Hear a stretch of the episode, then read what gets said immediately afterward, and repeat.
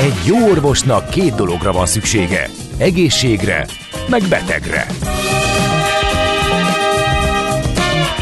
Folytatódik a minden hétköznap reggel jelentkező tünet együttes. Millás reggeli, a gazdasági Muppet Show. Mindennapi orvosság sorvadás ellen. Kérdezze meg orvosát, gyógyszerészét. A Millás reggeli főtámogatója a Schiller Flotta Kft. Schiller Flotta is rendtakár. A mobilitási megoldások szakértője a Schiller Autó tagja. Autók szeretettel. Jó reggelt mindenkinek, 8 óra 11 perc van ez a Millás reggel, itt a Rádió Café 98.0-án, a stúdióban Ács Gábor. És Kántor Endre. 0630 6 98 0 98 0 infokukacmillásreggeli.hu és a Messenger alkalmazás. Köszönjük szépen, hogy ennyit írtatok nekünk sok mindennel kapcsolatban. Um, és mondjad? Hát igen, a hallgatók pozitívnak tartják a stroke kapcsolatos változásokat, ugyanakkor kettő vagy három negatív tapasztalatot is megosztottak velünk, amikor uh, Hát vagy nem megfelelő kezelést kaptak már a kórházba ér, érve se, vagy ahol ismerősre volt szükség ahhoz, hogy megfelelő kezelést kapjanak, úgyhogy van még tennivaló, de örülünk, hogy ezzel a stroke társaság ennyire komolyan foglalkozik, és tényleg érdemes a weblapjukat átolvasni, mert a legfontosabb lehet, hogy a sorsunk akkor dől el, vagy ott dől el, hogyha valaki ilyen helyzetbe kerül, hogy milyen gyorsan tudjuk diagnosztizálni magunkat, illetve segítséget kérni. Jó. Ja, és Anni, Andi tanul, mit tanul most a dobon? Andi látta a kérdést, és ha majd időbe érkezik a következő hírek előtt, akkor meg is fogja válaszolni. Most azonban beszéljünk arról um, az új uniós irányelvről, amely alapján nyilvánossá kell tenni, és egyelővé kell tenni a fizetéseket. Hogy mi lesz ebből, ezt próbáljuk most meg jól körbejárni. Istenes Viktória toborzó specialistával, aki itt van velünk a vonalban. Jó reggelt kívánunk! Jó reggelt kívánok, köszöntöm a hallgatókat. Kezdjük az elején, lehet, hogy a kedves hallgatók közül egy páran nem hallották, hogy miről van szó. Mi ez az új irányelv, és miért jött létre? Mi a célja? Igen, nos, az Európai Unió tanácsa 2023 áprilisában fogadta el ezt az új szabályzatot, ami ugye a bérek átláthatóságáról kapcsolatos szabályozás, és ennek az a célja, hogy megszűnjenek akár a nemek, akár az egyéb szempontok alapján a a bér megkülönböztetéseket, a diszkrimináció felszámolása lenne a fő célja ennek a rendelkezésnek. A gyakorlatban ezt hogy gondolják a döntéshozók, hogy ez hogy fog működni? Hogyha valaki meghirdet egy állást, akkor konkrétan ott lesz a bérezés is, és nem lesz olyan, és, és onnantól kezdve teljesen tiszta lappal indul neki a, a, az állás hirdető és az állás kereső? Illetve az új belépőknek a fizetését azt a, kirakják a tacepaóval a falra, vagy hogy hogyan képzeljük ezt el? Ennél azért egy kicsit árnyaltabb a történet, de valóban egyébként ez a célja ennek a szabályozásnak, hogy láthatóvá, transzparensé kell tenni a béreket, ami olyan módon működik, hogy a toborzási folyamat során az álláshirdetésekben szükséges feltüntetni egy minimum egy bérsávot. Tehát nem feltétlenül egy Aha. konkrét exakt összegről kell gondolni, hanem vagy egy kezdet, kezdő, kezdeti fizetésről, vagy pedig egy bérsávról, egy tartományról. Igen, most nem tudom, hogy mi a tapasztalata a hallgatóknak, majd megírják útközben, de nekem az volt ezzel kapcsolatban, hogy amíg, amíg ez ugye nem volt kötelező, hogy beindult egy ilyen játék, aminek a lényege az volt, és most tegyük félre az összes tényleg fenkölt HRS elképzelést, de a lényege az volt, hogy minél olcsóbban megszerezni azt a munkaerőt, kipuhatolni, hogy ő e, mennyiért jönne el, és hogy is mondjam, tehát szerintem az egy rossz pókerparti, amikor arra kéri a, a, az állásidető az álláskeresőt, hogy akkor ő mondja meg a bérigényét. Szóval, hogyha ha így indulunk, én aki mondjuk régóta nem vagyok ilyen jellegű pozícióban, hogy ezt kellene mondanom, én a legnagyobb összeget mondanám, mert azzal nyerek a legtöbbet. De tehát ez egy játék, Te amit, ami, meg az ami igen, teljesen fölösleges. Tehát tényleg, miért nem lehet azt mondani, hogy ennyit fizetünk, jössz vagy nem jössz? Igen, hát ennek a szabályozásnak, ennek a rendeletnek ez lenne a célja, hogy ez, ez tényleg mindenfél számára egy világos és egyértelmű legyen. Én azt gondolom, hogy azért azok a vállalatok, akik, hogy is fogalmazok, megfelelően működnek, azoknál a vállalatoknál már most is jelen van egy úgynevezett bérsávrendszer, a saját munkavállalóiknak a javadalmazását ugye nyilván tartva, ami azt jelenti, hogy egy magára valamit is adó cég manapság már nem arra megy az interjúk során, amit említett ön is, hogy minél olcsóbban megszerezzük a, a jó munkaerőt, hanem alapvetően bértartományukkal dolgoznak a vállalatok, bérságokkal. Nyilván ez a, a kiválasztott jelölt tapasztalati ö, szintjétől, szakmai ismereit, ismereteitől, esetleges nyelvtudásától, illetve egyéb tudásfaktoroktól függhet, de alapvetően van, van egy bérsáv, amin belül mozognak, tehát egy, egy normális cég azt gondolom, hogy most már azért nem arra törekszik, hogy, hogy bekérje a legolcsóbb ö, bérigényt, és akkor azt választa ki, aki a legkevesebbet kér. Egyébként ez sem közép, sem hosszú távon sem jövedelmező a de az, amit a Gábor kérdezett, annak azért van létjogosultsága.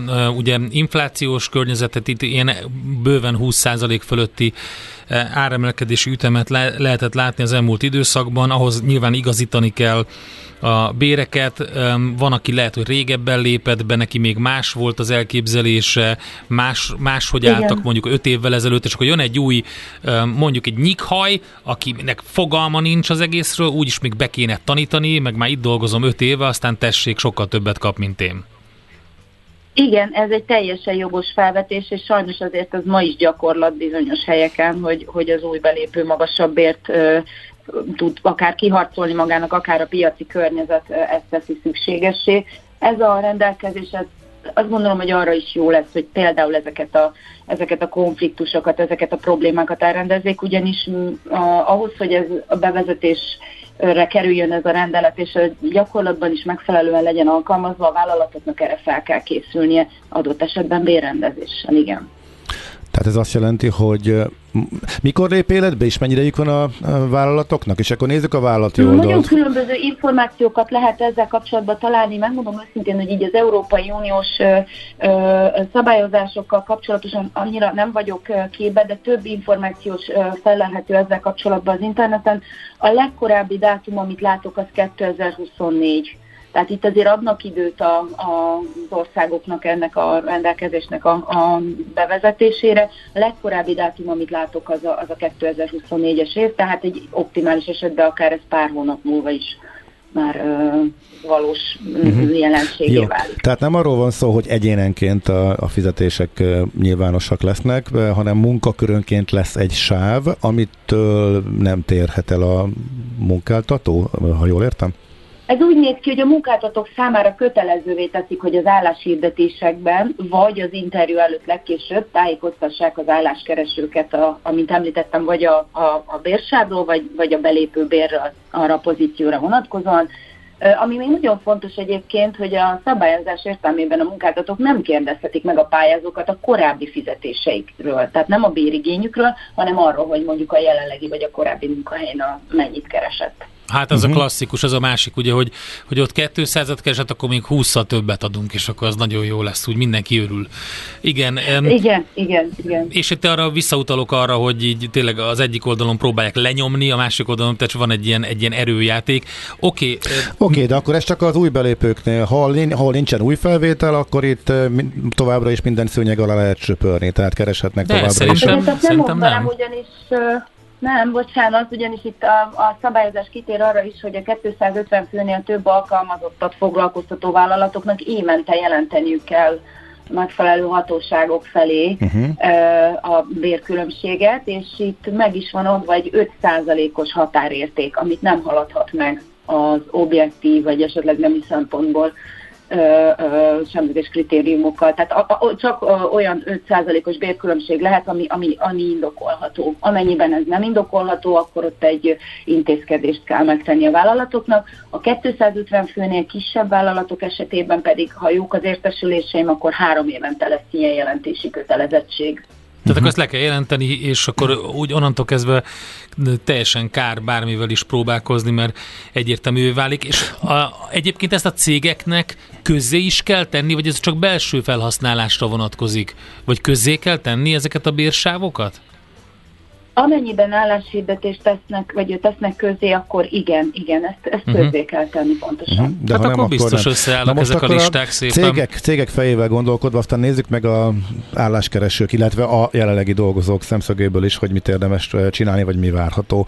Tehát a cég, hogyha, miből indul ki most a cég? Hogyha fölhúzza a fizetéseit a jelenlegi dolgozóknak arra a szintre, ahol újakat föl tud venni, akkor ez egy komoly költségnövekedést jelent.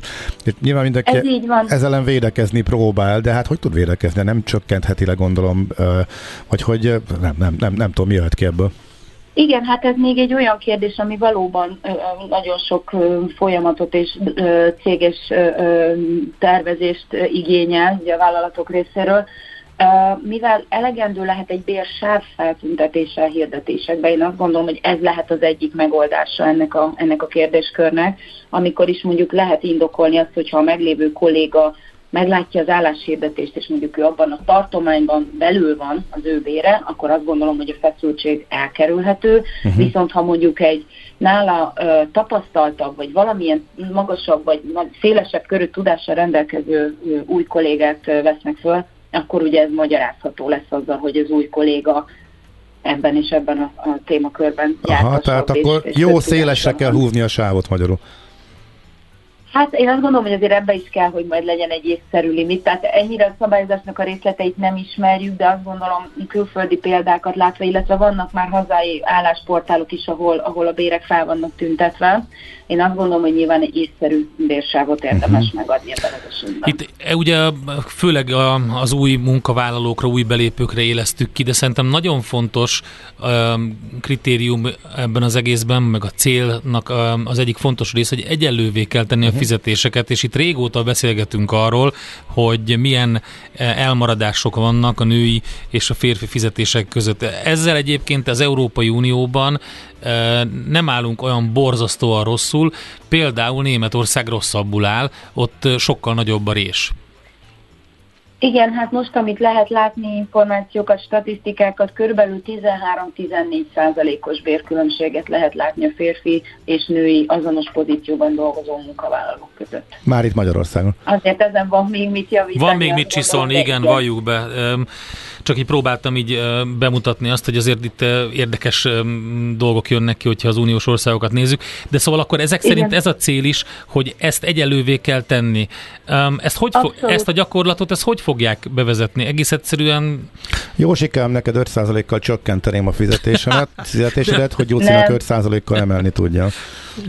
nem, tehát fizetéscsökkentést ezt nyilván nem eredményezheti. Tényleg ennek az egész uh, szabályozásnak ez lenne a célja, hogy az azonos munkáért azonos bérezést biztosítsanak a vállalatok, és uh, felszámolni azt a jelenséget, hogy például ugye a nők sokkal inkább ki vannak téve a szegénység kockázatának pont mhm. ezek miatt, az egyenlőtlen bérek miatt. Illetve hát ami még egy érdekes megközelítése a kérdésnek az az, hogy ez a különbség, ez nagyon hozzájárul a nyugdíjak terén is az egyenlőtlenséghez ami már azért egy magasabb számot mutat az Unióban, mint ez a 13-14 százalék. Uh-huh.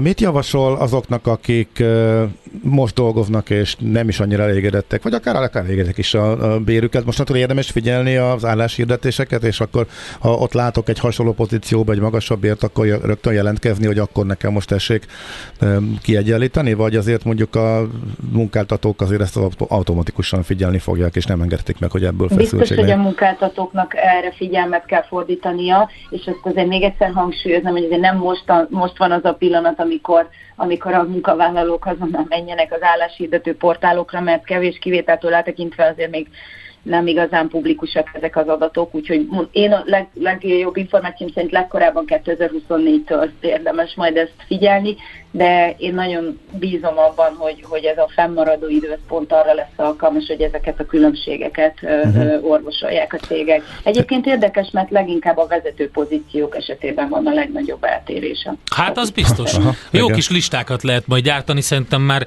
um, nyálcsorgatva dörzsöli a kezét a média, hogy um, jönnek az újabb listák arról, hogy ki keres a legtöbbet, meg hol. Egy hallgató azt tippeli, igen. hogy majd a munkaköri leírásokba bele lehet tenni egy pici pluszt, vagy pici minuszt, és akkor már lehet variálni a fizetésekkel arra hivatkozva, hogy az nem ugyanaz a, munkakör. Ez... Igen, egyébként ez nem feltétlenül ö, rossz gondolat, és nem rossz indulatúan érdemes ezt kezelni, mert valóban elő, előfordulhat az, hogy mondjuk van egy adott pozícióban dolgozó kolléga, döntenek egy újabb kolléga felvétele mellett, de közben az üzleti igények azt teszik szükségessé, hogy egy plusz tudása legyen a leendő kollégának még. És ezt bele lehet tenni valóban a munkaköri leírásba, illetve az álláshirdetésbe, és az teljesen indokoltá teszi az új kollégának akkor a magasabb bérét. Már egy kedves hallgató azt mondta, hogy jaj, hát ez nem fog működni gyakorlatban, mert megkérdezik, hogy mi a bérigénye, és akkor elvála, erre válaszolja a jelentkező, hogy az EU szabályzás szerint ezt ön nem kérdezheti meg, és akkor arra azt mondják, hogy köszönjük, értesíteni fogjuk. Csak ugye itt a jelentési kötelezettség, ez megakadályozza ezt az egészet, szóval itt azért ez ki van találva ennek a, az ellenőrzési része. Én azt gondolom, hogy igen, most jelen pillanatban nyilván előfordulhat ilyen, tehát a hallgatónak részben lehet igaza, mert ugye ez most még nem kötelező, mm. de amint ez bevezetésre kerül, akkor azért szerintem sokat kockáztat az a cég, aki ilyet csinál. Igen, igen. Hát izgalmas lesz az időszak, és remélhetőleg nem okoz olyan um, hogy is mondják, tömeges felmondásokat az új rendszer, meg elégedetlenséget, hogy még ezzel is meg kell küzdenie most a cégeknek, tehát a munkáltatók szempontjából ez egy újabb fejtörés, és adminisztráció, és hát a működés átvilágítása. És hát bérköltségnövekedésnek tűnik, tehát hát ezt az nehéz úgy, az úgy tűnik, de, igen. Uh-huh, de összességében azért a munkavállalók szempontjából előnyös ez a, a irányelv, azért ezt hát ez alapvetően ugye? a munkavállalók hmm. érdek, érdekének védelmében ö, ö, készült ez, a, ez az intézkedés, igen, ez hmm. így van. Viktória, nagyon szépen köszönjük a tapasztalatokat, majd amikor jönnek az első tapasztalatok, akkor majd meg fogjuk beszélni. Köszönjük szépen az információkat, nagyon további szép napot. megosztom önökkel, köszönöm szépen. Istenes Viktóriával beszélgettünk toborzó specialistával, arról az új uniós irányelvről, ami szerint egyenlővé és nyilvánossá kell tenni a fizetéseket. Köszönjük szépen, amiket írtatok, azokat um, meg fogjuk nézni, el fogjuk olvasni. Szerintem egy erre rímelő dalt találtunk. Jé, hát ez meg micsoda? Csak nem. De, egy aranyköpés. Napi bölcsesség a millás reggeliben. Hm, ezt elteszem magamnak.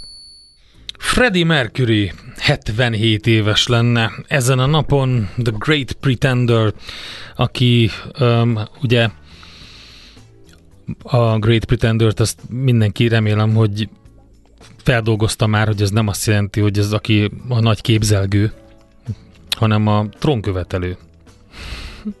Tehát ez nagyon fontos. Azért, mert a, a, abból a mondatból lejön, amit ő mondott, azt mondta, hogy én nem vagyok sztár. Én nem is akarok az lenni. Én legenda leszek. Mondta ezt annak idején. És érdekes és szomorú, hogy a Great Pretender volt az egyik utolsó dala. Ta, nem is tudom, mi volt az utolsó.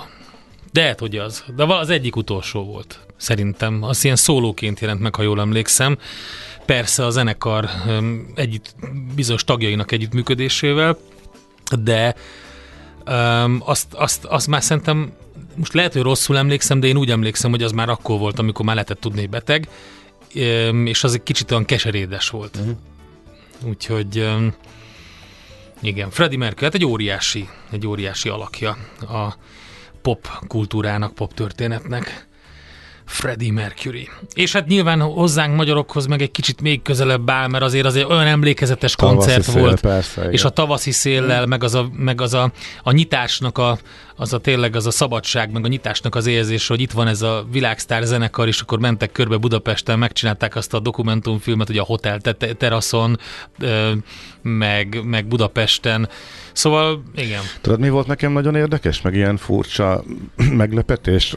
Ugye mérsékelten kedveltem a Queen, de nyilván néhány dalokat, tehát el kell ismerni, hogy zseniális, de hogy világsztárok voltak, nagyon népszerűek voltak Magyarországon is, főleg a népstadionbeli koncert után, és nem sokkal később, amikor 89-ben kikerültem érettségi után Finnországba, és hát akkor vettem, megvettem életem első CD lejátszóját, CD lemezét, elkezdtem uh, zenei sajtót olvasni, hát lényegében abból tanultam meg valamennyire angolul, tehát nekem az volt egy ilyen betév, hogy a New Musical Express-ben, meg a Melody Maker-ben, nagyobb a brit uh, sajtóban mennyire kutyázták, mennyire már csak a Queen gyalázása ment abban az időben. Tényleg? De ez tökéletes ellentétben állt. Jó, hát akkor még nem tudtam, hogy, hogy, hogy ez úgy működik a zenei sajtó, tudod, hogy hirtelen fölkapnak valakit, első lemezzel agyon sztárolnak az újakat, aztán kb. kettő-három után meg dobnak mindenkit, és vérbe fikáznak, Hát és figyelj, az új, mindig az újak. Én sem mondom, hogy én menők, egy ős Queen rajongó lennék, de az biztos, hogy én, én,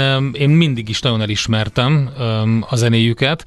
Um, volt több is, ami... Én, nekem azt tetszett igazából, hogy egy olyan zenekarról volt szó, aki, aki megtartotta a sta- saját stílusjegyeit, de közben lépést tartott a zenei stílusok változásával. Aha. És uh, ugyanolyan jól tudtak filmzenét csinálni, Ugye a Flash Gordonnak is, a, ők csinálták a zenéjét, a hegylakónak is, um, szóval, hogy meg, meg, meg, meg olyan számok jöttek ki, amikben már előteljesebben mutatkozott az elektronika, miközben a régebbiek, a Night at the Opera, meg ezek, azok mm. meg kimondottan uh, olyanok voltak, mint ilyen nagy zenekari, ilyen rock musical jellegű, szóval nekem ez mindig is tetszett. De Igen. közben felismerhető volt a stílus. Igen, igen, igen, abszolút. De nekem meg ez volt az egészen sokkoló, hogy én például az akkori album, ami ott volt, az Innuendo volt rajta, meg Innuendo, a Breakthrough, emlékszem a lemeznek mi volt a címe, hogy az ilyen nevetség tárgya volt a brit zenei De fura. sajtóba, és ezt Pedig sose gondoltam jó. volna. Azóta szerintem Igen, revizionálták. Nem tudom, lehet, már rég nem se- olvasok ne- ilyet se, de Nem sejtették, hogy milyen utána. Ha, ha, simán benne ma- van. ha most visszatekintünk, akkor azt mondtuk volna, hogy jó Hát volt láttunk az. már olyat, hogy próbálták átírni a, a vérbe fikázó Igen. értékelés után 20 évvel a, az évtized albumai közé tettek Igen. lemezeket, tehát ismerjük azért ezt. Furcsa minden esetre. Tudod, mi az a koktél cseresznye? Hát azt, hogy hol szeret a cápa, akkor figyelj, mert játék következik. Tehát tegnap és ma egy-egy darab egyéni nevezést holnap, csütörtökön és pénteken, pedig a helyes megfejtés beküldők között egy darab öt főre szóló családi nevezést fogunk kisorsolni a DM Balatonrán 2023-ra. A DM és a Marathonman Kft. jó ma pedig a kérdésünk a következő. Melyik volt Európa első városi maratonja? A. 1924 Kassa, vagy B. 1919 Boston, vagy C. 1908 Londoni olimpia, akkor a futószámok már annak számítottak. Innen oda ennyiért, onnan ide annyiért, majd innen oda ezt és vissza azt emennyiért. Közben bemegyünk oda azokért és átvisszük amoda amannyiért. Mindezt logikusan, hatékonyan. Érted? Ha nem, segítünk. Észjáték. A Millás reggeli logisztikai rovata következik. A rovat támogatója a Real Cargo Hungária ZRT. Minőség, megbízhatóság, biztonság a vasútlogisztikában. És arról fogunk beszélgetni, hogy hogyan mutathat irányt a fenntarthatóságban a logisztika, mert hogy a flották korszerűsítése az egyik legjelentősebb eszköz az emisszió csökkentésre, és akkor itt lehet gondolni alternatív fajtások terjedéséről, de nem csak a vontató, hanem a felépítmény is kibocsátás csökkentést tud öm, szolgálni, hogyha megfelelően van kihasználva. Meg még egy csomó minden más is, igen. Úgyhogy nagyon érdekes témát feszegettünk Fazekas Tamással, a Raben Trans European Hungary Kft. nemzetközi szállítmányozási üzletág vezetőjével. Jó reggelt kívánunk! Jó reggelt kívánok, köszöntöm a hallgatókat. Hát beszéltünk már logisztika oldaláról, illetve a fenntarthatósági kérdésről, kérdéskörről, de még a nemzetközi szállítmányozás oldalt eh, nem vizsgáltuk. Hát erre mondhatja az egyszeri felhasználó, hogy hát ott eh, pöfögnek a, a kamionok. Eh, De hol van itt a fenntarthatóság, illetve milyen utak vannak, amiken érdemes elindulni? Üm, talán akkor először azt tisztázzuk, hogy ugye mi a mi hozzájárulásunk uh-huh. ez az egészhez. Ugye Európában és világon a közlekedési ágazat felel a kibocsátás egy negyedeért, ennek ugye három negyede közúti közlekedés, és ennek a közúti áruszállítás szintén az egy negyede, tehát a kamionok és teherautók. Így 4,5-5 százalék az, amit ugye, kamionokkal és teherautókkal üvegház kibocsátás terén kibocsátunk. Igen? Tehát a kibocsátás te... itt van a vonalban velünk? Halló? De igen, itt Meg, vagyok. azt hittem, hogy megszakadt a vonal. Oké, okay, a kibocsátásnál tartottunk. 4,5-5 százalék az, amit ugye, kamionok és teherautókkal üvegház kibocsátás terén kibocsátunk. Itt van a vonal. Oké, szóval a kibocsátásnál tartottunk. Igen, igen. Um, tehát, hogy a flották korszerűsítésénél, ugye az emisszió csökkentésnél fontos az, hogy alternatív hajtások terjedjenek el, ezt mondtam itt a felvezetőben. Bejöttek ugye a különböző elektromos üzemű LNG gépek, és azt beszéltek a Gábor, hogy nem csak a maga a vontató, hanem a felépítmény is tud kibocsátás csökkentést szolgálni, hogyha jól van kihasználva és így aztán az egészében alacsonyabb fajlagos kibocsátás lesz. Igen, érdemes mindkettőről beszélni egyébként, hogy a felépítménynél hogy lehet e, csökkenteni, meg, meg milyen egyéb alternatív e, úton, módon. Ugye a felépítményeknél nagyon fontos az üzemanyag e, típus és a, a fuvareszköz típusa. E, jelenleg az emissziós standardekben ugye a dízel e, üzemű vontatóknál ugye Euro 5-ös és Euro 6-os kategóriájú gépjárműveket használunk. Ez nálunk a flottának körülbelül 97%-át teszi ki. Ugye jelenleg Euro 7-es szabvány még nincs bevezetve, és nem került meghatározásra. Az alternatív hajtásláncok területén ugye az LNG, tehát a cseppfolyósított földgáz meghajtású vontatókkal rendelkezünk, ezeket használjuk már a gyakorlatban is.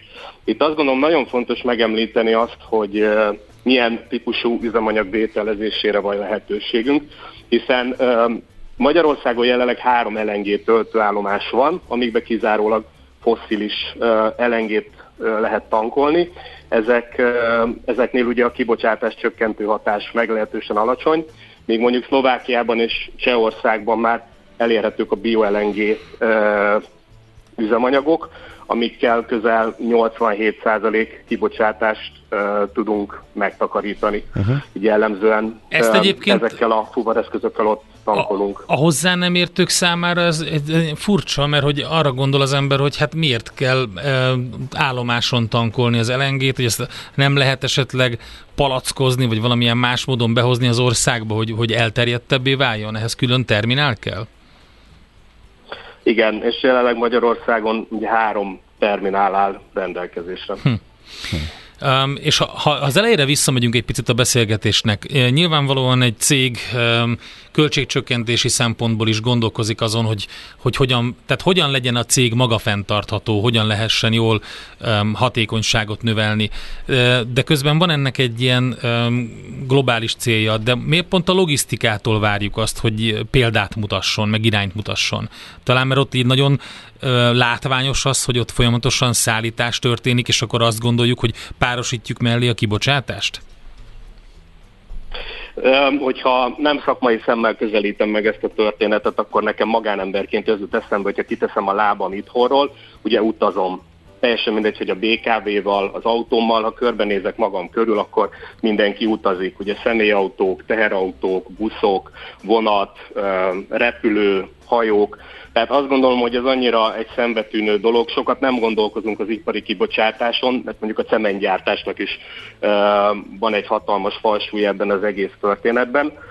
Um, én azt gondolom, hogy ez az oka annak, hogy ez a megközelítés, illetve mind az ügyfeleink és a gyártóvállalatok, akik leginkább az ügyfeleink, ugye fenntarthatósági stratégiákat határoznak meg annak érdekében, hogy ezt csökkentsék, és ugye elvárásokat támasztanak ezáltal velünk szemben is, uh-huh. illetve azzal a szolgáltatással szemben, amit nyújtunk uh-huh. a részükre. Oké, okay, hogyha túlépünk a kibocsátáson, azon felül még mit tehet a szállítmányozás az öldülés érdekében? Pedig szerintem leginkább a fuvareszközök témáját érintettük, azonban nagyon fontos ezeknek a használata is. Nem mindegy, hogy nem mindegy, hogy milyen az autó kihasználtsága. Minél kevesebb autóval szeretnénk az utakon jelen lenni. Milyen útvonalon megyünk. Ugye ennek van egy tervezési vonzata, napi tervezési vonzata hol vannak azok a létesítmények, raktárak, amik között mozgunk, stb. stb. stb. Tehát itt van egy olyan uh, rendszer, amit napi, heti, havi, éves szinten kell optimalizálnunk, és ezek ugye oper- operatív, illetve stratégiai dolgok, hiszen az már egy stratégiai és akár éves szintű megoldandó feladat, hogy hol nyitunk raktárakat, hol nyitunk átrakodó pontokat, milyen eszközöket szerzünk be fuvareszközökből, vagy bármilyen egyéb eszközökből, még mondjuk a napi fuvar tervezőnek a, a felelőssége az, hogy ugye az éppen beérkező megrendeléseket minél inkább optimálisan tervezze fel, és végezze el a kiszállításokat, illetve a begyűjtéseket. Milyen mértékű változtatásokra van szükség, tehát új gyűjtőpontokat, új raktárakat építeni? Mert gondolom nyilván itt egybevág az üzleti érdekkel is az, hogy mindenképpen a lehető legrövidebb utakat kell megtenni, és a legjobban, majdnem, tehát lehetőség szerint 100%-ra pakolt járművekkel. Abszolút, ez a mi esetünkben ugye kifejezetten a gyűjtő szállítmányozás a fő profilunk. Ez azt jelenti, hogy szeretnénk minél több direkt kapcsolatot létrehozni a, a depóink között. Tehát mondok egy jó példát, Németországba eljuthatunk úgy is, hogy elmegyünk Csehországon egy átrakó ponton keresztül, és onnan fog elmenni a 33 depóból, amit ott üzemeltetünk egy autó, ami konszolidálja mondjuk a magyar, szlovák, cseh, lengyel volumeneket Csehországban, de ha mi elég erősek vagyunk volumenben, akkor sokkal optimálisabb számunkra, ha Magyarországról egybe direkt el tudunk menni Németországba egy adott depóra. Aha, oké, okay, tehát itt a gazdasági, a jelenlegi gazdasági helyzetben egybevág akkor a fenntarthatóság és a, az üzleti érdek mindenképpen, ugye? Tehát csökkenő fogyasztást látunk, költségcsökkentési törekvések vannak a megrendelők oldaláról is, és akkor erre lehet ez a kézenfekvő válasz, amiről eddig beszéltünk? Abszolút. Ugye az látható, hogy a legoptimálisabb, hogyha mindig egy teljes autós mennyiséget szállítunk, aminek minél alacsonyabb a fajlagos költsége.